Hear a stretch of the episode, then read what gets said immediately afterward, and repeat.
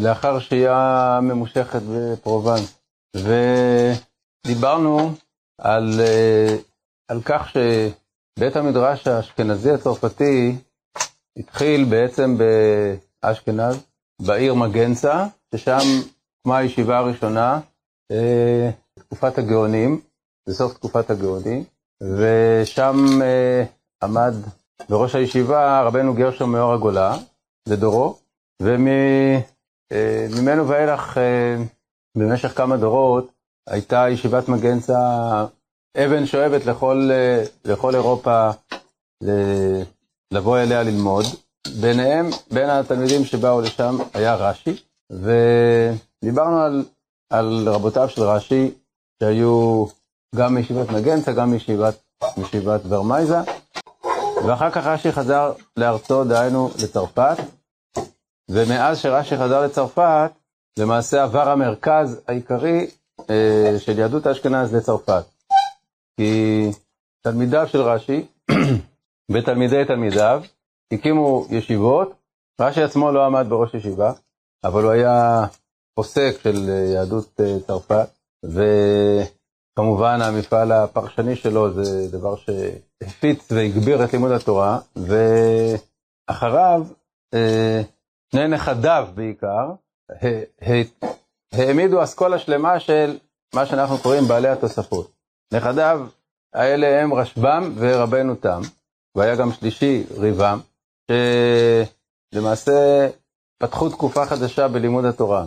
אה, הרשב"ם עוד היה יותר אה, דומה לרש"י בסגנון היצירה שלו, הוא כתב פירושים, לא כתב תוספות, הוא כתב פירושים, אבל יחד עם הפירושים שהוא כותב, הוא גם מתווכח עם פירוש רש"י, וחלק גדול מהחידושים שלו נכנסו לתוספות שלנו. הפירושים שהוא כתב, הידועים לנו הם על בבא בתרא ועל פרק הרבה פסחים, שממלאים את מקום פירוש רש"י במקומות האלה. בבא בתרא, פירוש רש"י נפסק באמצע פרק שני, והרבה פסחים, מפני שכנראה רש"י לא כתב את, הפרק אה, הזה במהדורה סופית, אלא רק בטיוטה, אז יש לנו אה, בפרק הרבה פסחים גם רש"י וגם רשב"ם, כאשר רש"י זה רש"י מהדורה כמה. ו... אבל כנראה שהרשב"ם כתב על עוד מסכתות, לפחות על חלקים מעוד מסכתות, פרקים מעוד מסכתות, כי מצטטים פירושים שלו גם במקומות, במסכתות אחרות. אבל כפי שאמרתי, בתוספות אה, הוא תופס מקום די נכבד, דהיינו שהוא כבר התחיל. בגישה הזאת של אה, להתווכח עם פירוש רש"י, להציע פירושים אחרים בגמרא וכולי. אבל מי שהגדיל לעשות יותר ממנו זה אחיו רבנו תם, רבי יעקב. שניהם היו אה, בניו של חתנו של רש"י, כלומר בני ביתו של רש"י, ורבנו תם הוא בעצם עמוד התווך של התוספות. אה, רבנו תם בעצמו לא חיבר תוספות, כלומר הוא לא חיבר כסדר על המסכתות, אבל יש לנו ממנו חיבור שנקרא בשם ספר הישר, שהוא באמת אה, חיבור שהוא כתב אותו והקדים לו הקדמה, ובהקדמה הזאת הוא מסביר את דרכו, ספר הישר כפי שהוא הגיע אלינו, הוא לא כפי שהוא יצא מידו של רבנו תם. אה, מדוע? מפני שנוספו לו תוספות על ידי תלמידיו ותלמידי תלמידיו. יש, יש לנו ספר הישר, נקרא חלק החידושים, מפני שיש גם חלק שני שעוד מעט נדבר עליו, והוא עוסק בסוגיות שונות בש"ס. סוגיות שונות בש"ס, אבל יש סימנים, כלומר זה הכל סימן, סימן, סימן, אה, לא דווקא לפי סדר המסכתות, לא לפי סדר עניינים, ובהרבה סימנים ברור שרבנו תם לא כתב אותם, כי מדברים שם על רבנו תם. אני סתם פתחתי באופן מקרי, זה חידש רבנו תם, ככה מתחיל הסימן. אז פירוש דבר שזה לא רבנו תם כתב, אלא כתבו תלמידיו. ויש פה גם שמות של חכמים שאחרי רבנו תם. אז מה קרה בדיוק? לא ידוע, אבל בכל אופן, הספר הגיע אלינו בצורה הזאת של, אה, אה, הוא נקרא הספר הישר, חלק החידושים, ויש שם הרבה אה, מכתיבתו של רבנו תם וגם מדברי אחרים בשמו. בנוסף לכך יש ספר הישר חלק השו"ת, שזה יצא בפני עצמו, זה קובץ של שאלות, של תשובות של רבנו תם, ביניהם אה, קונטרסים שלמים של אה, תשובות אל אדם אחד, אל חכם אחד שיש ביניהם חליפת מכתבים הלוך וחזור, אה, היו כמה חכמים שהוא אה, עמד איתם בקשרי מכתבים וויכוחים, לא, לא מעט, כי רבנו תם בזמנו היה אה, נחשב לגדול הדור, ומכל הארצות של אירופה פנו אליו. אנחנו עוד מעט נדבר על, על חכמים באשכנז, באיטליה, בפרובנס, שהתכתבו עם רבנו תם. בכל אופן, זה כנראה חלק לא גדול, אבל חלק uh, חשוב מהתשובות של רבנו תם, שנמצא בספר הזה, ספר הישר חלק השו"ת. Uh, אבל כפי שאמרנו, רבנו תם הוא בעצם עמוד התווך, התווך של התוספות, כי אין כמעט דיבור בתוספות שלא מזכיר את, את uh, שיטת רבנו תם. כן. כן, זה, זה לא ספר שהוא חיבר, כלומר, הוא לא ישב וחיבר ספר, פשוט לקטו את התשובות שלו, אבל הן תשובות שלו בלבד, עם, ה, עם החליפות המכתבים של, שכתבו אליו. יש לו פה ויכוחים, למשל, עם אה, רבנו אפרים מרגנסבורג, שהוא אה, תמיד חכם מאשכנז, שתקופה מסוימת היה בצרפת ולמד אצל רבנו תם, ואחר כך הוא מתווכח איתו, הוא תמיד חבר כזה, מתווכח איתו ודן אה, בפניו בכל מיני נושאים. יש לו חילופי מכתבים עם, עם חכם שמגיע מפרובנס לצרפת, רבנו משולם ממלון, שהוא, רבנו תם אה, מתווכח איתו קשות, הוא יורד עליו, מה שנקרא, על כל מיני מנהגים שהוא הביא מפרובנס, אה, והוא אומר לו שזה טעויות וכך הלאה, והוא עונה לו ומתווכחים. אה, רבי נתן היה תקיף גדול בדעתו, והוא גם חידש הרבה דברים בהלכה למעשה. המון דברים אה, מחודשים יש לרבנו תם בהלכה, שהוא תופס איזו שיטה מסוימת, ובהבנת הסוגיה או, ב, או במסקנות הלכתיות שנובעות, והוא עומד על דעתו וככה הוא פוסק להלכה. וכפי שאמרתי, התוספות מלאים את תורתו של רבנו תם. אה, באשכנז היה באותו זמן, אה, הזכרתי את רבנו אפרים מרגנסבורג, אבל היה חכם אה, אחר שישב במגנצה, בעיר של הישיבה של הגדולה, והוא הראב"ן, רבי אליעזר בן נתן. הראב"ן היה תלמיד של ריבה. הזכרנו את ריבה בתור מי שהתחיל בכתיבת תוספות באשכנז, שהוא עוד היה בקשר עם רש"י, הוא דיבר עם רש"י, שאל את רש"י, בזמן שרש"י היה באשכנז. הרבן היה תלמידו של הריבה, והוא כתב ספר הלכה אה, בשם אבן העזר. אני החלטתי להביא את הספרים קצת כדי שתראו אותם, שלא נדבר עליהם אה, ככה וזה ייעלם מהתודעה. זה ספר פסיקה אה, אשכנזי ראשון בעצם שיש לנו. ספר של פוסק אשכנזי, אה, שהוא מסודר לפי נושאים, ספר הראשון שיש לנו מאשכנז. והוא מקור להרבה הרבה הרבה מנהגים של מנהגי אשכנז, שנוהגים אפילו עד היום. אה, אז הרעב"ן, עם זה שהתלמיד ריבה, הוא התכתב עם רבנו תם. הוא שלח לרבנו תם אה, שאלות ודיונים. חכם נוסף שהתכתב עם רבנו תם, זה היה הריבם. ריבם אז תראו, יש פה דבר מעניין. השם ריבם מופיע בתוספות בכמה מקומות, והכוונה לשני אנשים שונים. יש ריבם, שהוא אחיו של רבנו תם, אחיו של רשב"ם ורבנו תם, ששמו היה רבי יצחק בן מאיר, הוא היה אחד משלושת האחים. דרך אגב, לרבי מאיר, חתנו של רש"י, כינו אותו אבי הרבנים, כי, כי הבנים שלו היו כולם גדולי תורה, אז קראו לו אבי הרבנים, אז הרשב"ם, רבנו תם וריבם. הריבם הזה זה רבי יצחק בן מאיר, והוא מופיע בתוספות שלנו. אבל יש עוד ריבם, שגם הוא מופיע בתוספות, ששמו היה רבי יצחק בן מרדכי, והוא היה תלמיד ריבה והוא היה אשכנזי. הוא היה מאשכנז, הגיע לצרפת ולמד אצל רבנו תם, וחזר לאשכנז, והיה לו גם קשר מכתבים עם רבנו תם. הרבה פעמים הוא מופיע בתוספות יחד עם הריבה, כי הוא למד אצל הריבה ולמד אצל רבנו תם. אז יש בתוספות, יש מקום אחד שאני זוכר כרגע, זה לגבי uh, בראש השנה לגבי מה זה נקרא שלושה, שלושה תרומיתים, מה זה, מה, זה, מה זה תרועה? אז יש שיטת ריבה וריבם, שזה כל תרומית זה של שלושה כוחות, כלומר שהתרועה היא תשעה כוחות קצרים, ולא שלושה כוחות קצרים. רש"י מפרש שתרועה זה שלושה כוחות קצרים. הריבם וה... וריבם פירשו שזה תשעה. אז מי זה ריבה וריבם? זה ריבה ותלמידו ריבם, רבי יצחק בן מרדכי, שהוא למד באשכנז, אחר כך למד בצרפת אצל רבנו תם, וחזר לאשכנז, ויש לו גם חליפת מכתבים עם רבנו תם, כמו לרבי אפרים. הם היו שניהם אה, מאותו דור והתכתבו עם רבנו תם, למדו אצל רבנו תם, חזרו לאשכנז והתכתבו איתו. אז אה, אה, זה לגבי אה, ריבם.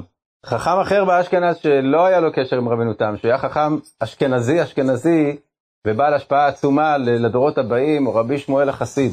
רבי שמואל החסיד הוא נכדו של רבי אליעזר הגדול, שהיה ראש ישיבת מגנצה אחרי רבנו גרשום מאור הגולה, נכדו, כלומר בן בנו, בנו אביו היה רבנו קלונימוס, וסבו היה רבי אליעזר הגדול, והוא אה, ייסד באשכנז אסכולה שלמה של חכמי הלכה שגם עוסקים בתורת הסוד. וזה רב שמואל החסיד.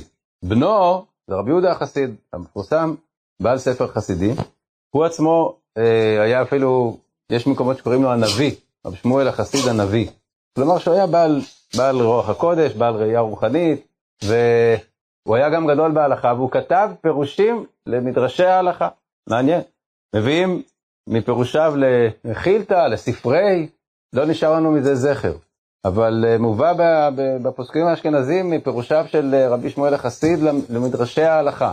אז uh, זו הייתה תופעה מיוחדת במינה, בכל אופן, הוא חי בדור של רבנו תם והרשב"ם, אבל הוא לא היה איתם בשום קשר, הוא היה uh, מחכמי אשכנז המובהקים, שכפי שאמרתי, התחיל משושלת שלפניו והמשיך שושלת אחריו uh, של החכמים האשכנזים.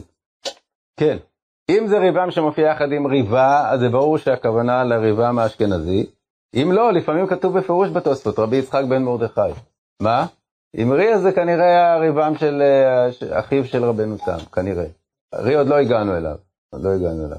אה, כן, הריבם למד אצל הריבה ולמד אצל רבנו תם. אותו דבר רבי אפרים, רבי אפרים מרגנסבורג.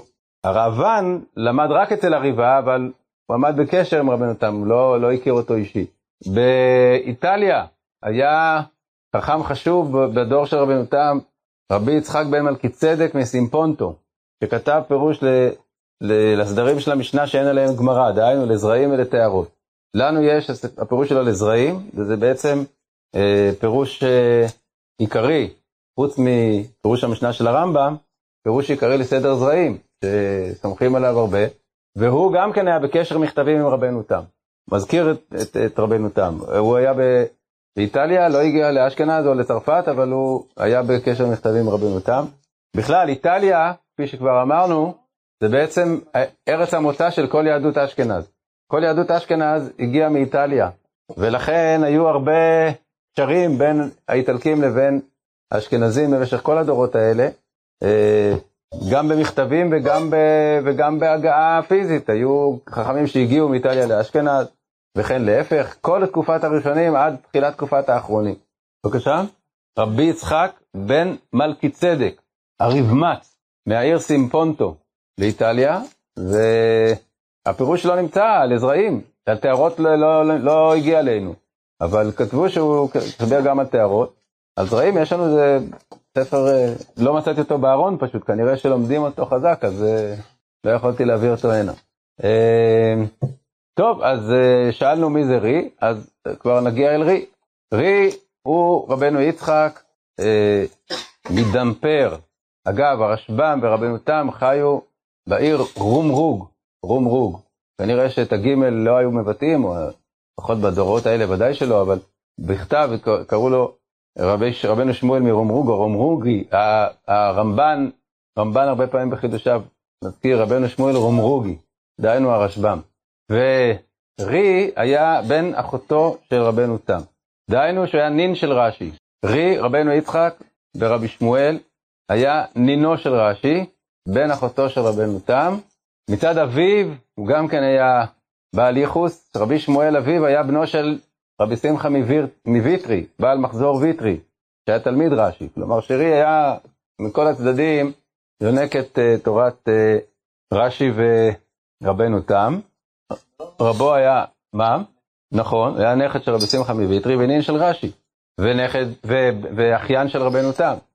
רבו העיקרי זה היה רבנו תם, והוא הפך להיות, הוא, הוא אה, עבר לעיר בשם דמפר, ושם הוא הקים ישיבה, והישיבה של ריבי דמפר היא בעצם אה, הישיבה הגדולה של צרפת למשך אה, כמה דורות, ומרכז התורה של צרפת. רי בסופו של דבר מופיע בתוספות שלנו יותר מאשר רבנו. למרות שהכל כאילו מתחיל מרבנו תם, אבל בכל דיבור בתוספות אתה רואה את, את רי מדבר. רי היה, היה מנהיג של ישיבה ש, שבה הייתה מטרה ככה ללמוד כסדר את כל הש"ס. מסופר שבישיבה של רי היו 60 תלמידים. זה, זה, זה, זה כנראה מספר, אה, מספר סמלי. 60 תלמידים שכל אחד היה צריך לדעת מסכת אחת בעל פה, לדעת את המסכת מההתחלה לסוף, מהסוף להתחלה.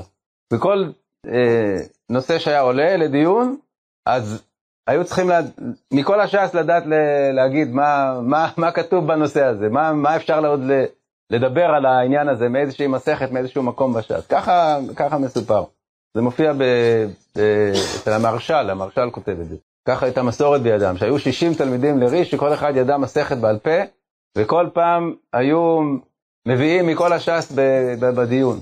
בכל אופן, רי, דיבור אחרי דיבור בכל המסכתות, עוסק בפירוש הסוגיה, עוסק בוויכוח עם רש"י, עוסק בוויכוח עם רבנו תם. אה, הוא בעצמו לא כתב תוספות כסדר על הרבה, אולי אפילו על, אף, לא, אף לא על מסכת אחת, כי אילו היה כותב תוספות בעצמו, יש להניח שהן היו נשמרות. יש לנו מתלמידיו הישירים כמה וכמה קובצי תוספות, ואיזה חיבור שהוא נקרא תוספות של רי, אין, של, אין לנו על מסכת שלמה. יש על חלק ממסכת קידושין, על כמה דפים, שזה, שזה מובא בתור uh, כתיבה של רי, שרי בעצמו כתב כאילו uh, תוספות, אבל uh, כנראה שרוב תורתו הוא מסר בעל פה. יש גם uh, קובץ של uh, הלכות uh, סדר הגט של רי, שהשתמר, והוא גם נחשב כפוסק והיה, והיה כותב תשובות. יש uh, כל מיני uh, תשובות בודדות של רי שנמצאות בכל מיני מקומות. בספרי הפוסקים, ונזכרות לפעמים גם לעיתים רחוקות, בתוספות, השיב רי לזה וזה, ועיקר המפעל שלו זה היה באמת ה... הלימוד הסדיר של הש"ס עם רש"י ועם מה שיש לדון בדברי רש"י, ומזה יצאו לנו התוספות שלנו, רש"י ורבנו תם, זה מה שיש לנו, זה התוספות שלנו, שרובם ככולם נכתבו על ידי תלמידי רי, דהיינו, תלמידי רי שישבו בשיעורים וכתבו, כתבו תוספות. כמה וכמה תלמידים, כל אחד כתב תוספות על, על מסכתות רבות, אולי אפילו על, על רוב מסכתות הש"ס. אז היה, לא נעסוק כרגע בהם באופן מפורט, אלא בפעם הבאה, אבל ב...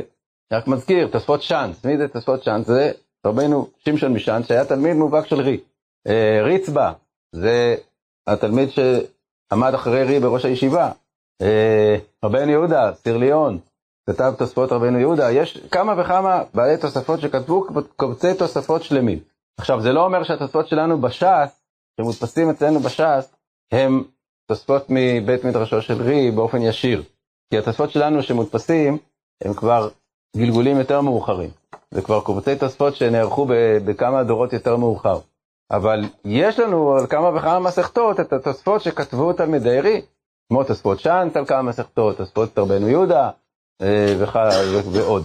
אז רבנו יצחק רי הוא בעצם, אה, אם רבנו תם הוא השורש של התוספות, אבל רי הוא באמת העיקר, הגזע העיקרי של, התוספות, ותלמידיו ותלמידי תלמידיו המשיכו אחריו. אמ, וכאמור, התוספות שלנו הם תוצר יותר מאוחר של המסורת הזאת. לפעמים אנחנו יכולים למצוא כפי שאמרתי, על כמה מסכתות, קבצים יותר מקוריים. בזמן האחרון למשל הוציאו, אה, מכון אופק באמריקה הוציא אה, קובץ של שפות חדש שהתגלה בספרייה ברוסיה, שהייתה סגורה לקהל בשנים קודמות, שהוא קורא לו בשם תוספות רי הזקן ותלמידו. אז מה זה תוספות רי הזקן ותלמידו? זה תלמיד שבפירוש כותב שהוא יושב בישיבה של רי, והוא מביא דברים בשם רי, ככה ממקור ראשון, שאמר לנו רבנו כך וכך, והוא כותב דברים משלו, ודברים של חכמים נוספים, בכל אופן, הוא כותב את זה בדרך של אה, סטנוגרמה, כאילו, חיה של מה שהיה בבית המדרש של רי, ולכן זה מעניין וזה חשוב. לא יודעים בדיוק מי זה התלמיד הזה, זה לא מהתלמידים ה... היותר ידועים דווקא, אבל זה, זה עוד קובץ של תוספות מקורי מה, מבית מדרשו של רי, שבאמת אה, מראה את החיות שהייתה שם, הייתה שם היה שם לימוד חי של, של הגמרא, מסכת אחרי מסכת, וכותבים את מה, שה, את מה, ש, מה שעולה מה, מהדברים, ומסכמים אותם, וככה נוצרו הפרטים של התוספות. בבקשה. תוספות הראש זה גם, גם חיבור של תוספות מדור ממש מאוחר, הראש יחסית ל... זה הראש, הראש המפורסם של, הפסקים, אבל הוא חי אה, ארבעה דורות אחרי רי. זה כבר ממש, תוספות הראש הם אחד מהקבצים הכי מאוחרים של התוספות שיש לנו, אבל הוא, אה, הוא חשוב מאוד מפני שהוא משתמש בעיקר בתוספות הרש משאנץ. והרבה מסכתות אין לנו תוספות צ'אנס, ודרך תוספות הראש אפשר להכיר בדרך כלל את, את, את תוספות צ'אנס, כי זה היה הקובץ העיקרי שעמד לפני הראש ובו הוא השתמש. ויש בו גם הוספות שלו, שלו עצמו, אבל הרוב זה פשוט סיכום של, של קובצי תוספות קודמים שהיו לפניו, ושהעיקרי שבהם הוא התוספות צ'אנס. אמ, טוב, אז באשכנז, במקביל לדור של רי, יש אה, רבנו יהודה החסיד, שהוא איש תורת הסוד וגם איש הלכה, והוא אחריו מקים כאילו איזה, איזה זרם שלם של חכמים, שהם מצד אחד עוסקים ב, בהלכה, בתלמוד, ומצד שני עוסקים בעניינים רוחניים של, של תורת הסוד ושל חסידות, בחסידות במובן שהיה לה אז, כן? זה לא החסידות של הבעל שם טוב, זה חסידות, אה, חסיד, חסידי אשכנז. אבל בכל אופן, אה, יש קווי דמיון גם לחסידות של הבעל שם טוב, כי הם עסקו בהרבה תשומת לב לעניינים של אה, תפילה, של כוונה, של אה, מידות חסידות בכל מיני עניינים. ורבי יהודה החסיד כתב את הספר, ספר חסידים, כאשר בעצם גם ספר חסידים הוא לא בדיוק יצירה כפי שרבנו יהודה החסיד כתב אותה. גם שם יש כל מיני תוספות. משום מה בימים ההם הייתה תופעה שאנשים הרשו לעצמם להוסיף על חיבור קיים בלי להזדהות. כמו שבספר השער של רבנו תם, אתה רואה פתאום קטעים שזה לא רבנו תם כתב. מצד שני יש גם קטעים שבטוח שרבנו תם כתב, כי יש גם הקדמה שהוא כותב בגוף ראשון. אז קורה פה דבר שלנו נראה מוזר, כן? אתה לוקח ספר של מישהו שחיבר אותו ואתה מוסיף לו דברים, נגיד שאתה תלמיד של אותו אדם, אבל בכל זאת אתה מעתיק את הספר כאילו מחדש עם ההוספות שלך, בלי שמרגישים מה, מה שלך ומה לא. אז אה, לנו זה נשמע מוזר, אבל זה היה די מקובל, גם לגבי ספרי גאונים, אז, אז ספרי הגאונים שבידינו, דהיינו הבהאג וסדר רב עמרם, הם ספרים שבטוח שיש בהם הוספות, שהם לא נכתבו על ידי המחבר הראשון. והרבה פעמים זה קשה לזהות מה, מה כתב המחבר, מה כתב מישהו אחר. אבל בסופו של דבר, אה, מה שהגיע לידינו זה מה שנמצא בספרים שאנחנו מכירים, אין לנו, אה, אין לנו דרך ל, להגיע אל החיבור המקורי, כי באותם הימים לא היו מדפיסים ספר באלף עותקים, שאתה יכול להגיד, טוב, אז נחפש איזה עותק של הספר. המחבר כתב פעם אחת, ואחר כך זה כבר עבר והתגלגל, וזהו, מה שיש בידינו זה העותק, העותקים המאוחרים. העותק הראשון נעלם. מכל תקופת הראשונים, מכל תקופת הראשונים יש לנו ספר אחד שהוא כתוב בכתב ידו של המחבר, וזה, וזה פירוש המשנה של הרמב"ם. ת, תחשבו מה זאת אומרת. כל החידושים של הראשונים, מכל התקופות, רש"י, תוספות, רמב"ן, רשב"א, אף אחד אין לנו את הכתב יד המקורי, וגם לא את משנה תורה של הרמב"ם, אבל ספר אחד נשמר, זה פירוש המשנה של הרמב"ם, שהוא כתב אותו בכתב, הספר המקורי שהוא כתב בכתב ידו, אתה יכול להגיד, זהו, אני יודע מה בדיוק הרמב"ם כתב. ולא זו בלבד, אלא ששם יש גם תיקונים שהרמב"ם עשה במשך ימיו, ומחק ותיקן, ואנחנו רואים מה הוא חבר, סבר מקודם ומה הוא סובר בסוף. אז, אבל זה חד פעמי, אין, אין עוד ספרים אחרים. מכל תקופת הראשונים לא מוכר שום ספר שהוא כתוב בכתב ידו של המחבר. כלומר, שתמיד אנחנו ניזונים מהעתקות, העתקות והעתקות שהגיעו אחרי הרבה דורות, והרבה פעמים זה בעייתי לדעת מה בדיוק היה הנוסח המקורי, כן. לא קיים שום ספר, לא הכתב. אה, איך יודעים? כי הכתבי יד שנמצאים, אז כתוב עליהם שבדרך כלל יש בסוף מה שנקרא קולופון, כלומר הסופר כותב, אני פלוני בן פלוני, כתבתי את הספר הזה בשנת כך וכך, העתקתי את הספר הזה בשנת כך וכך, אז אתה יודע שזה לא המחבר, אתה יודע שזה סופר ש, שחי 100 שנים או 200 שנים אחרי המחבר. וגם אם אין קולופון, אז בדרך כלל אפשר לזהות מתי הכתב יד נכתב, ואפשר לזהות שזה לא מהתקופה של המחבר. אה, אוטוגרפים, כלומר, כתבי יד שהם נכתבו על ידי המחבר, הם, כפי שאמרתי, יש רמב"ם, יש, אה, יש, יש אה, כתב יד של אחד מחכמי איטליה, שהוא היה מתקופת הראשונים, שהוא, שהוא סופר, שהוא בעצמו היה סופר, והיה כותב ספרים, אז הוא, הוא, הוא כתב גם כתב יד של, של התלמוד הירושלמי. זה היה אה, רבי יחיאל, נדמה לי שמו מן הענבים, זה מרומא, מאיטליה, שהוא היה בעצמו סופר, כלומר הוא היה גם מעתיק ספרים, והוא גם חיבר בעצמו ספר, אז אפשר להגיד שיש עוד אוטוגרף אחד, אבל בכל אופן, בדרך כלל מהראשונים אין לנו כתבי יד מקוריים. כן. נתחיל מהשנייה, יותר קל. השנייה, הכתב יד של הרמב"ם נמצא היום חלקו בירושלים וחלקו באוקספורד. דהיינו, שני סדרים מתוך השישה סדרים, אה, מועד ונשים נמצאים בירושלים בספרייה הלאומית. אה, היה אפשר עוד, אה, עד לפני כמה שנים היה אפשר אפילו לראות את הכתב יד עצמו ולמשש אותו ולדפדף בו, אבל בשנים האחרונות הם סגרו אותו, הם לא נותנים יותר, הוא שמור ולא נותנים לנגוע בו, כי יש צילומים טובים, לא צריך דווקא לנגוע בכתב היד. ושני סדרים, שלושה סדרים נמצאים באוקספורד. ספרייה אה, הבודליאנה באוקספורד, ושם יש אה, זרעים, נזיקין וקודשים. טהרות אבד. אני כבר הצעתי פה פום הגון למי שימצא טהרות. אה, זה לגבי השאלה השנייה. לגבי השאלה הראשונה, אז הקבצים של התוספות שלנו, כלומר, התוספות שלנו שנתפסו על הש"ס, הם לא כולם של עורך אחד. כלומר, יש מסכתות שאנחנו יודעים בוודאות מי כתב את התוספות.